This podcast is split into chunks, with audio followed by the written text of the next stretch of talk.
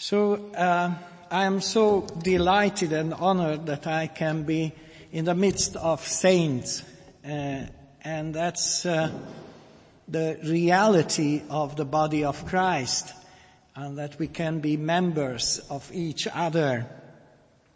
Well, just being in L'Abri, I refreshed my readings in Francis Schaeffer, and in one of his books, he says this. It's a short article, in fact. Walking Through the Mud is the title, where he says, "We are not to be people of escape. The Christian is to be the realist." Now, I think that the most courageous people on earth are the Christians.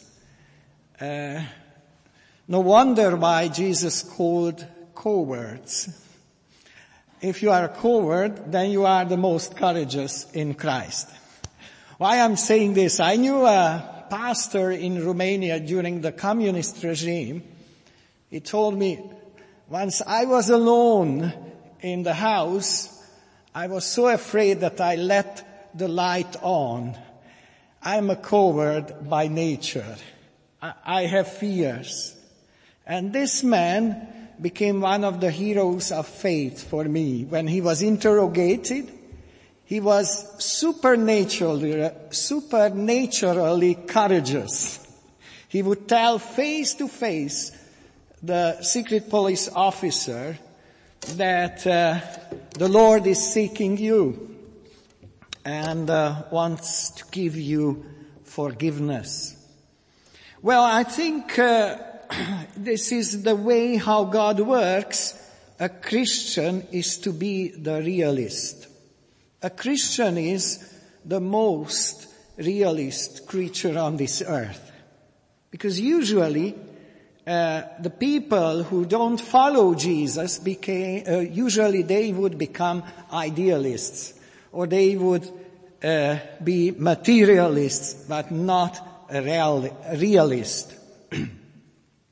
What does that mean, to be a realist, according to this chapter in front of us? It means that David could face reality. When we deal with the problems of addiction, any addiction is a kind of escapism. They try to escape reality. They don't dare to face it.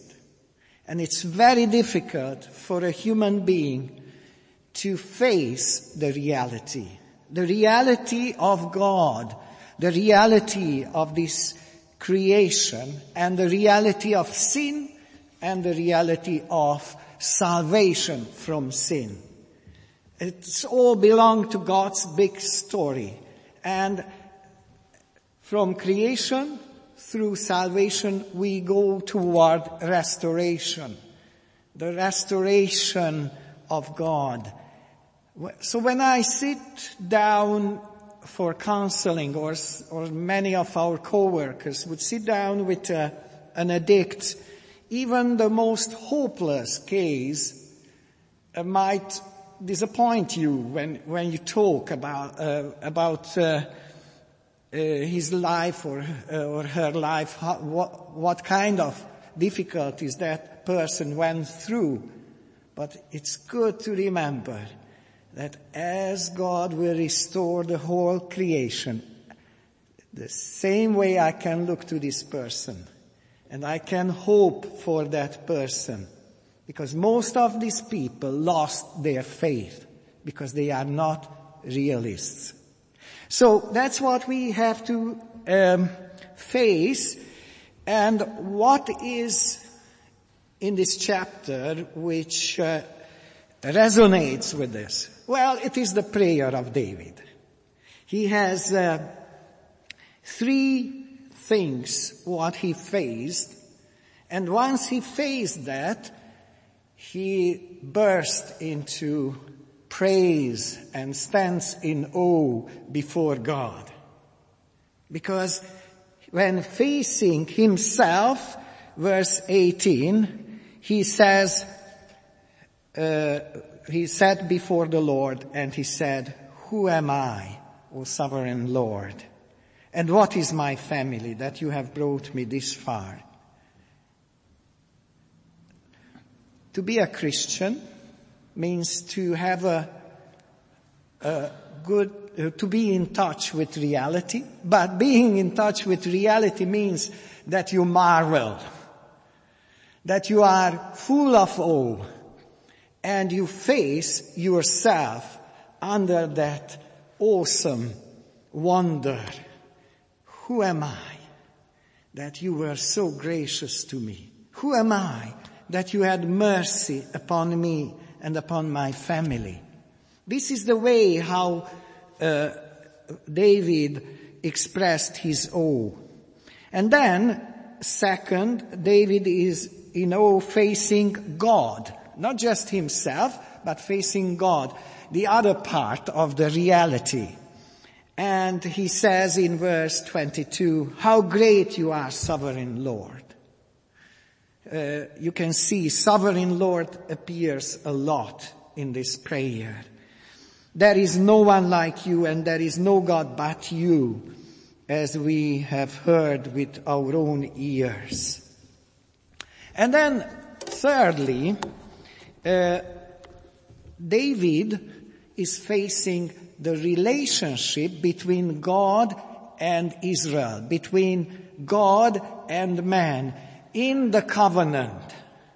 And just looking to this amazing relationship, what God created between himself and his elect, he burst into awe and he says, "And who is like your people Israel, the one nation on earth that God went out to redeem as a people for himself, and to make a name for himself and to perform great and awesome wonders by driving out nations and their gods from before your people, whom you redeemed from Egypt. You have established your people Israel as your very own forever, and you, Lord, have become their God." Now, a Christian can marvel on who he is, who his God is, and who is the bond between God and the elect, is the Holy Spirit. That's the way how Augustine expressed that the bond between the Father and the Son, the bond of love, is the Holy Spirit. The connection or the relationship, we can say, the relationship in love is the Holy Spirit. So it's like David looking to the glory of God and reflecting on himself, on sovereign Lord, and on the relationship what the Lord created between himself and his chosen people. Now, the story starts with David pondering on his situation. And he's having a coffee with Nathan probably in the evening and chatting around and marveling, I have peace now, no more wars. It's nice. It's shalom. We can relax. And talks to Nathan. And you know, sometimes you can have a coffee even with the prophet who was so tough with you. And as they sit there, David started to think, "Oh, I am living in a house of cedar. But what about the ark of the Lord? It's not fair." I think this is good sense.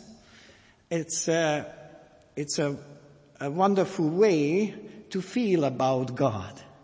It's not fair that I am so well off. And what about God's ark? So as a comparison, I should build a house to the name of the Lord. Did he say that to Nathan? No.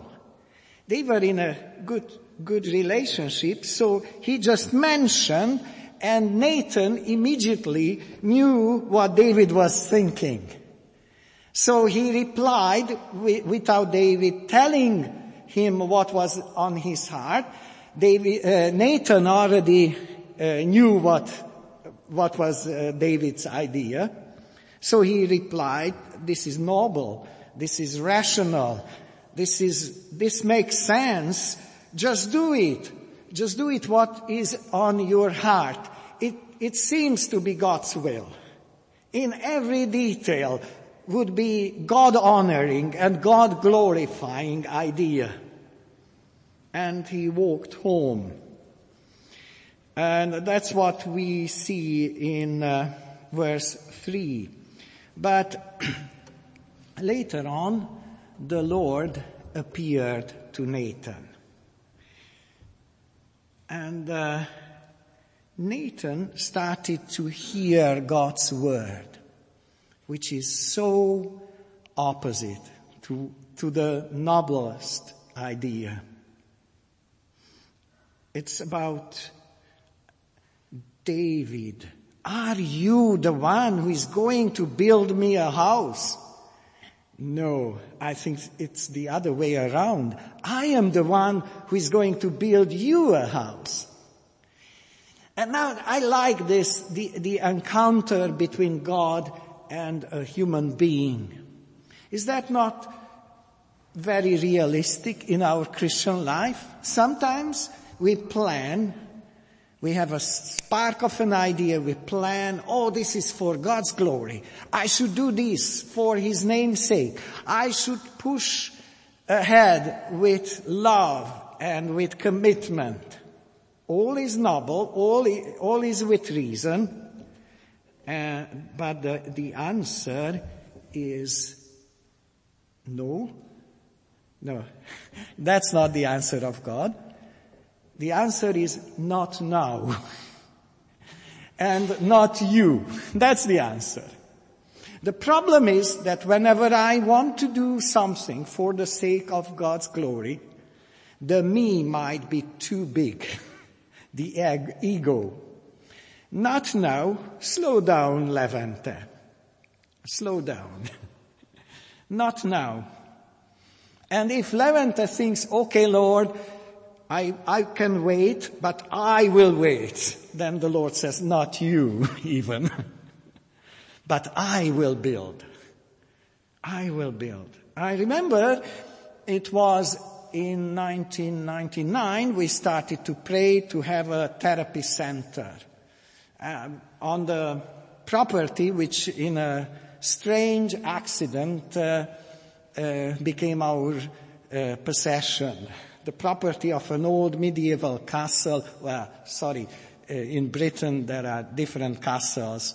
What we call a castle is just a manor. But anyway, a nice small jewel of that place, a historical place. But it was derelict. And we were looking around on the property, and there was a granary there which was in a better condition. So we checked the granary. Well, it would cost us, in the estimation of the architect, 250,000 euros to restore it. Oh, well, nobody can achieve that. But I had lovely Christians around me who were keen to pray. And we prayed for two things. The first thing was that in 5 years' time, we might be able to open the therapy center in the granary.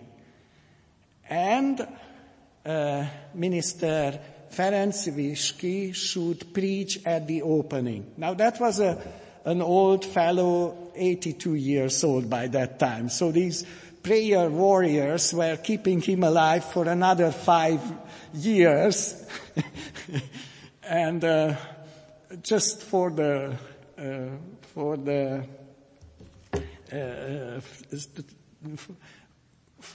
amusement, I should add to it that in his last 2 years, he would turn down any kind of invitation, not even for a Bible study. He was so sick and fragile and weak. And when the 5 years were over, I went to him. He lived 150 kilometers away from where I am. Knocked on his door, and the family was outraged. What I want to do? Don't you know that for 2 years he turned down all the invitations? And I said, will you come and preach at the opening of our therapy center? And he said, of course I will, to the shock of the family. And he came and he preached, and it was a powerful message. Nobody would know by that time that was his last sermon. It turned out to be his last. But once he finished and he went back into the van, his grandson was driving the van, he just asked me to come closer, say goodbye, and he said, now tell me, who are those praying terrorists who made me to come here?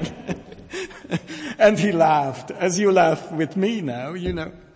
So the wonderful thing happened that actually after 5 years, the granary was provided to be completed in a heavenly way, which all started with 15 pounds of homeless in London who was a recovered alcoholic. So once I got those 15 pounds, he said, this is all my savings. I knew that God answered our prayer. From that on, I was sure. That was only in 2002, but the granary could be open in 2005. But there was another prayer there. We wanted the castle to become a conference center, to become a place where we can run the children's camp, the teenagers' camp, the aftercare programs, and, you know, you can imagine we are dreaming about, of course, for God's glory, to have a building for the sake of his work. And I even prayed by that time that in 2008 we might be able to open the castle for that. And this never happened. See? Now that's interesting. Sometimes you have to be prepared. Sometimes your prayers are not answered. For example, Elijah prayed, it's enough, O Lord, take away my life. It's a prayer which never was answered because he never died. Right? So you pray. It's like Luther said, you ask for silver, but God will give you gold. Watch out. Not all your prayers are answered. And this is the way how David turned to Nathan. And Nathan was, oh, that's a wonderful idea for the glory of the Lord. But the Lord had a different plan. And it's so nice that the plan of David and of Nathan was put on hold. That's guidance. That's the guidance of the Lord. Now, there are some similar stories in our Old Testament. Like Eli, the priest. He was, if you remember, when he noticed Hannah, the mother of Samuel, he thought, oh, this woman must be drunk. He assumed that she is drunk and started to rebuke her. Or think of the son of Hannah, Samuel, when he was searching for who might be the king from the sons of Isai. And he saw first Eliab, I don't know how you say that in English, sorry, the name. Anyway, Eliab, and we are told in our Bible that The prophet immediately thought, this is a man fitting for becoming a king. But the Lord said, no, it's not what is before your eyes, because the Lord looks to the heart. So the prophet was wrong. And then you can have lots of similar stories like for example, David thought that Nabal, this rude man, has to be punished by God's justice, and I am playing the arm of God against him. And then Abigail stopped David, and he came back to his senses, oh no, and praised the woman who stopped him. And then you see here, one more example. When David was forced into exile, his son rebelled against him. You remember that story? Absalom, the son, was just about to enter Jerusalem. And the father went into exile. And what happened? The two priests came with the ark, and they said, let's go with you and bring the ark of the Lord into exile. That would be a warranty of God's presence, because that's the ark of the Lord for. And then David said, no, stay here, keep the ark with you in Jerusalem, because if it is God's will, I will return. So he could correct his view, his understanding, as we can see. Now, we often mean well, but lack the wisdom of God. If you are a follower of Jesus, don't assume that you know what is the will of God. I fell so many times in this trap. I became too much of a self-confident person, and I failed. Thanks God. And that's glorious for him. Now, it was a good and godly plan for God's glory, and God will not have it. A human plan must be corrected by a divine revelation. Now, that happens when the prophet returns to his place. And that's what we read in verse 6 and 7. See that?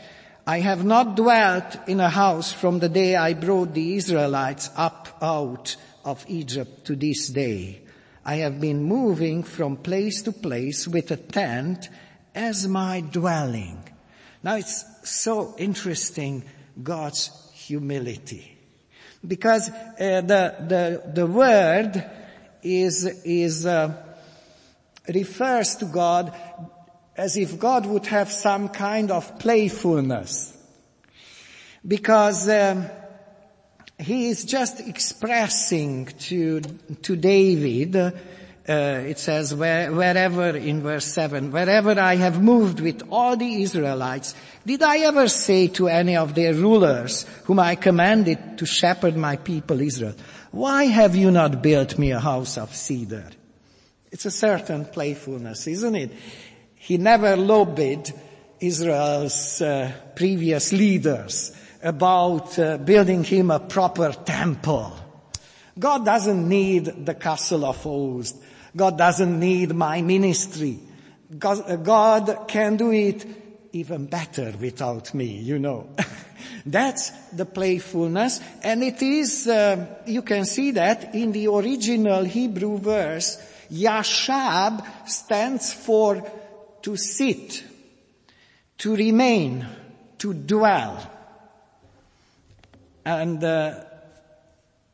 halak, the other word what the author is using for God moving with Israel, is halak, to walk around back and forth in a tent, to be dynamic, not settled.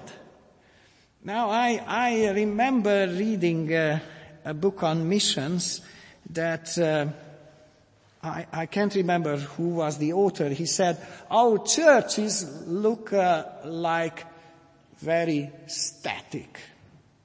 But mission is about dynamic. It is more like the tent in Israel rather than the temple of Solomon, which is static. The problem is that we wait people to come into the church. We are very static. Whereas there is the dynamic of the gospel. We ought to preach the gospel. The dynamic means you go out and share the good news and move, walk around back and forth in a tent. He never settled in a house because he has been on the go. That was God's idea.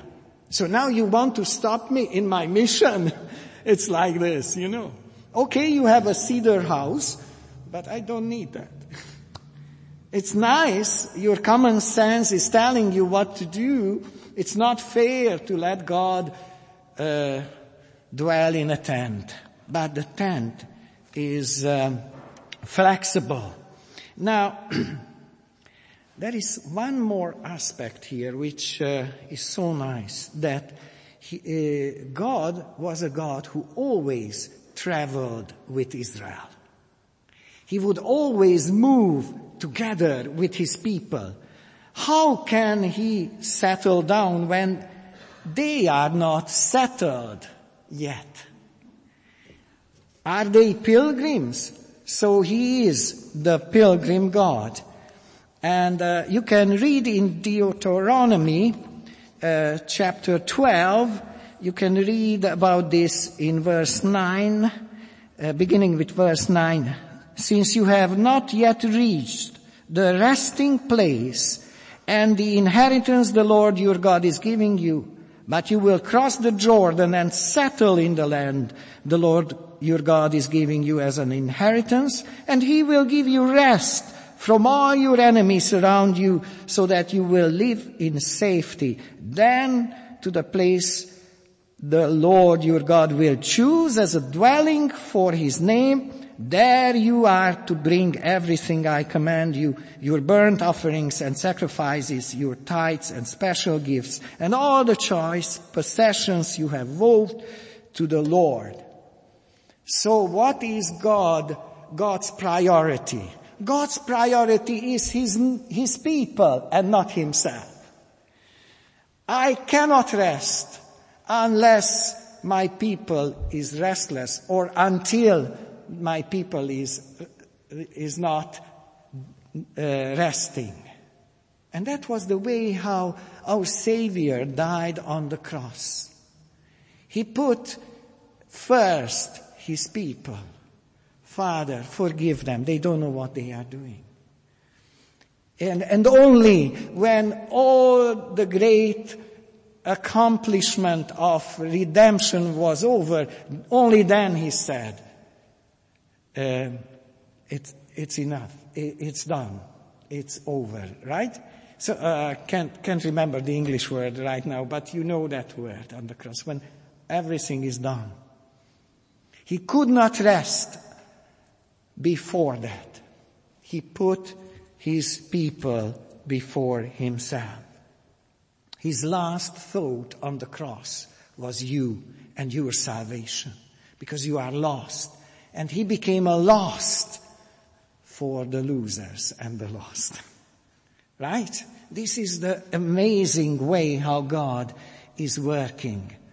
Now, can you feel the astounding condensation of God here in this prayer?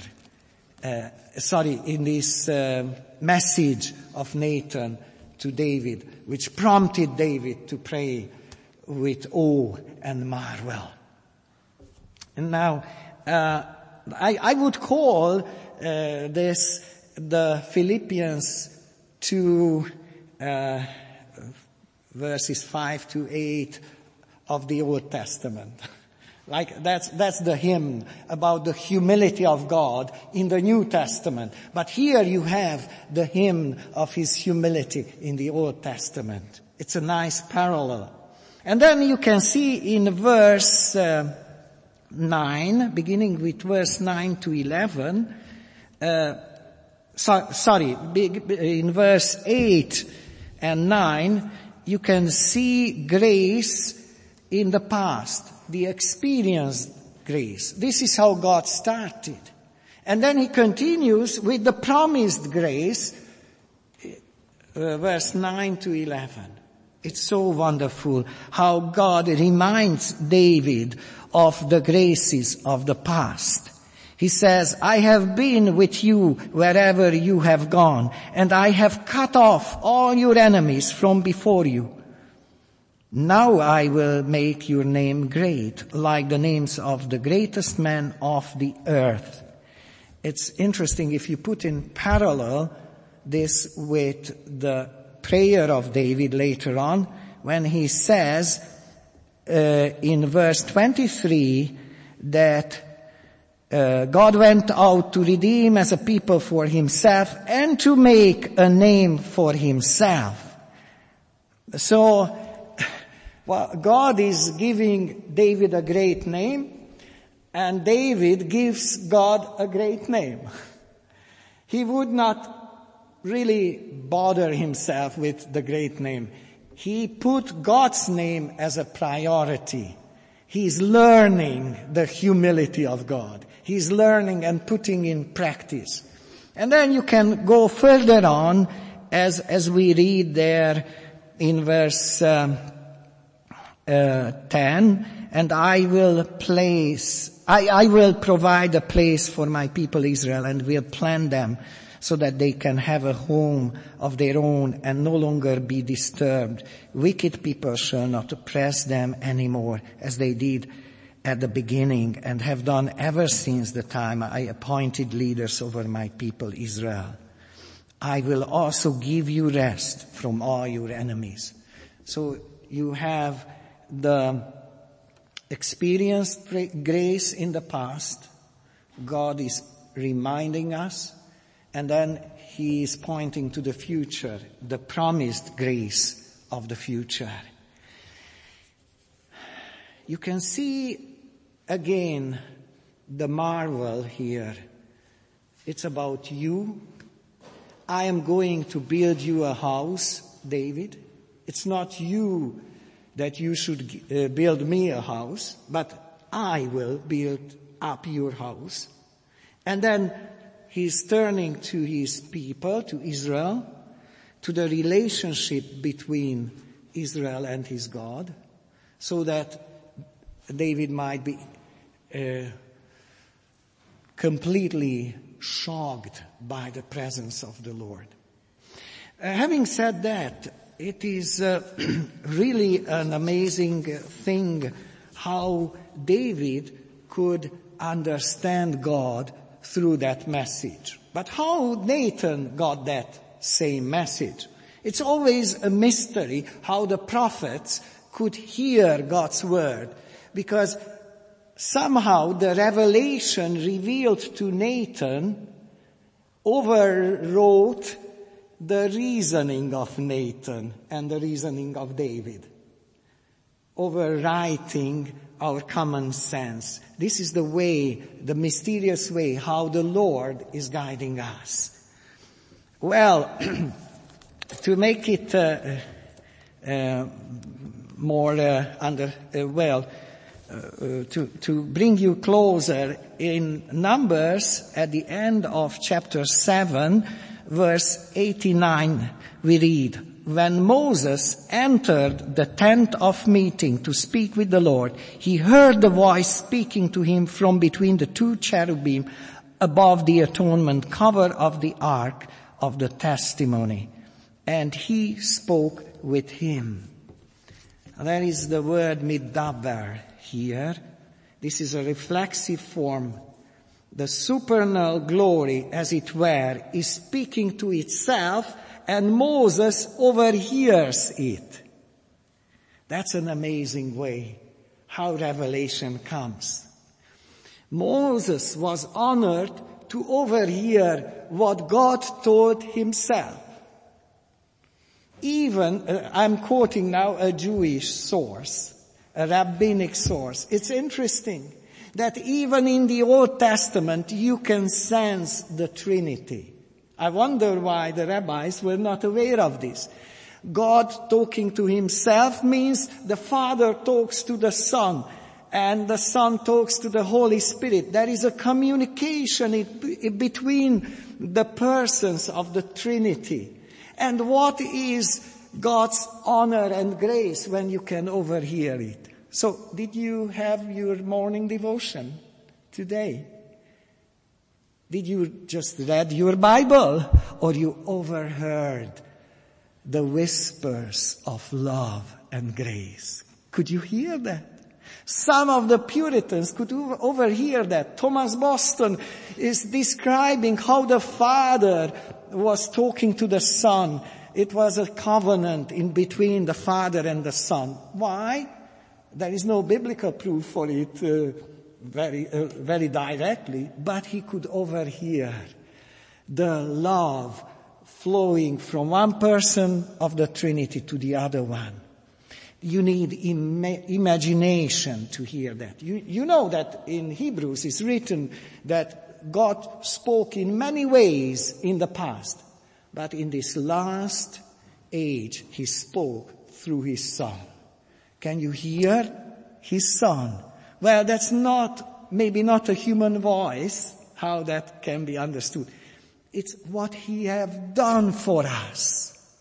Have you considered this morning what Jesus done for you? Have you ever considered, or you just read your Bible with common sense? That's not enough. If you are not in awe and marvel of the glorious redemption achieved on the cross, if that doesn't speak to you, tell me what else can speak to you ever.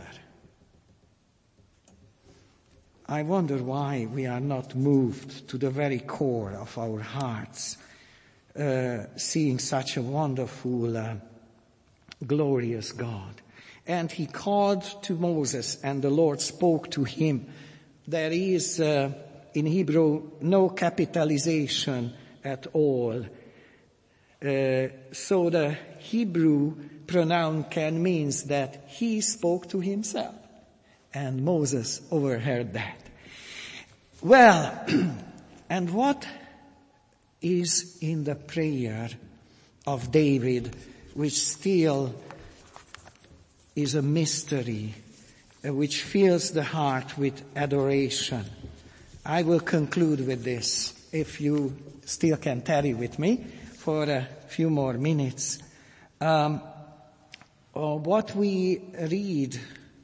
first of all, a Hungarian rabbi in the 19th century described this overhearing. He says, "It comes to tell of Moses' virtue, that when he came to speak to the eternally blessed God, he was ashamed to start, and he needed permission, as when in front of a king one needs to ask permission before speaking. So too, the Blessed One must start by indicating that he wanted Moses to speak with him. This occurred not through an angel. Rather, Moses would hear the voice as if speaking to itself, and afterwards he spoke to him in the second person, as a man speaks to his friend, but not at first, for the preparation for the utterance was not proper to be done in the second person." There was a believer in the communist prison. Whenever they were to study the Word of God, he would take a clean shirt in honor that he honoring the Word, that he is stepping in the presence of the King of Kings. Where is this worship gone from our lives? We just automat, automatism to read our passage for the morning. When it was the last time you overheard the Son speaking?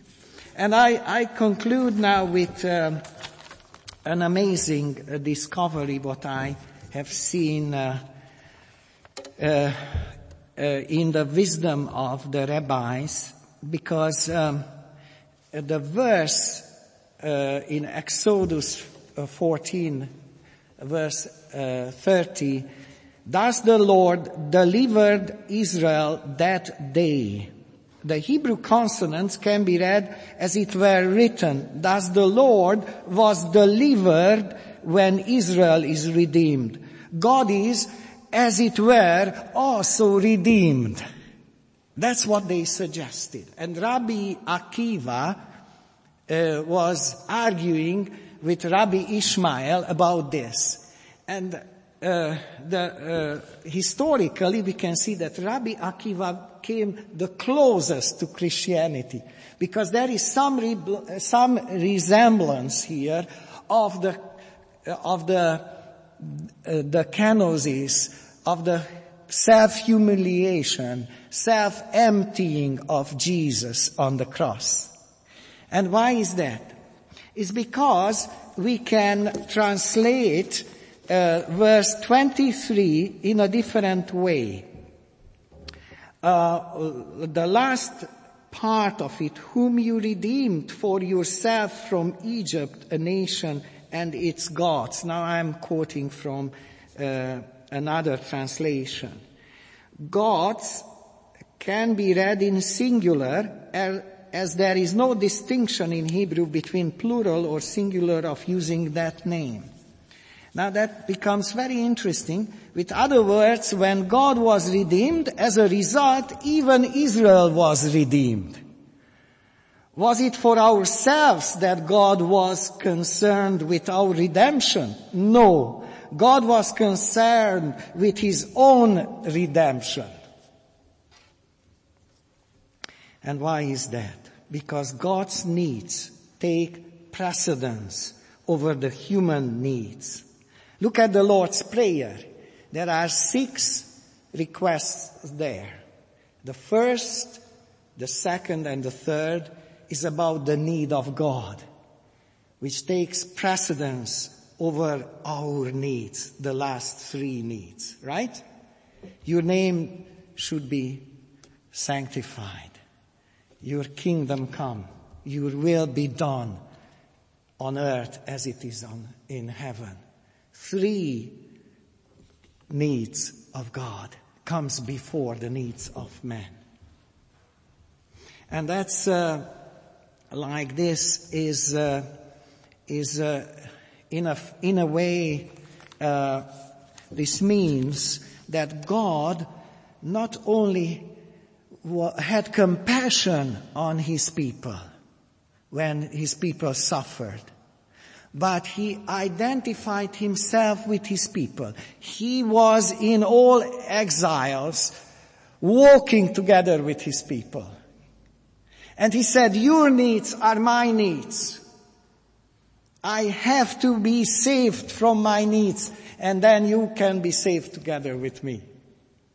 That's an amazing way of putting it. In a sense, the thief on the left hand of Jesus, he was right to some extent. He said, save yourself and then save us as well. In a way, his desire was right, but it wasn't correct. Because we need Jesus to be saved from the death. And it wasn't Jesus who resurrected Himself, but mostly the New Testament says that the Father resurrected the Son. The overwhelming majority of the verses are about the Father resurrecting the Son. Now that points to our need, that our needs were His priority, and in order that His needs should be our priority. in such a relationship, such an organic union with Christ, that each of those who got united with Christ are looking for the priority of the other one, for the priority of the other one's request. So think it through. God had not only compassion toward his toward his people from heaven, but he condensed and he dwelt with his people. And he could dwell in a tent. He could move quickly wherever there was need, there was depression, there was sin, and there was somebody calling upon the name of Jesus who wanted salvation. So let's be encouraged that my need is first of all God's need. And I can pray boldly for God's needs to be satisfied, because that will bring the satisfaction of my own needs as well. Amen.